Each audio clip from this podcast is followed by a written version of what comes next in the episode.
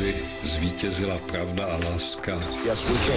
Začíná druhý měsíc roku 2023. Je tu první únor. Svátek má česká podoba německého Heinrich. Svátek má dneska Hinek a tady je Petr Jungmann. Spoura slovanských námořníků na lodích 5. divize rakousko-uherského loďstva v Boce Kotorské začala výstřelem z děla San Georg před 105 lety v roce 1918.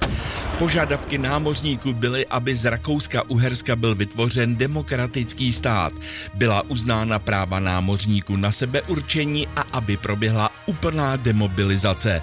Za dva dny byla vzpoura potlačena. 700 námořníků stanulo před soudem, čtyři vůdcové byli popraveni, včetně Františka Raše z Přerova.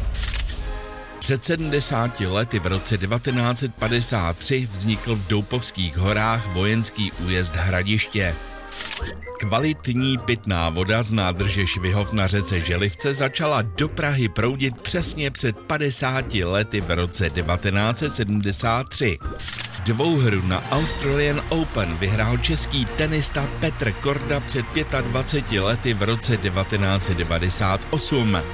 A to je taky poslední vítězství českého tenisty v mužské kategorii na Grand Slamovém turnaji. Raketoplán Columbia se před 20 lety v roce 2003 blížil na přistání. Zbývalo 16 minut. Nikdo netušil, že tepelný štít byl při startu poškozen. Columbia, Houston, UHF. Stroj se rozpadl ve výšce 63 km nad státem Texas. Columbia, Houston, UHF. Zahynulo všech sedm členů posádky, včetně dvou žen a prvního izraelského astronauta. Před deseti lety začala vysílat televizní dokumentární stanice Prima Zoom. Kontroverzní podnikatel, jedna z hlav českého podsvětí František Mrázek se narodil přesně před 65 lety. Před 17 lety byl zastřelen. Kde pak je asi jeho pověstný archiv?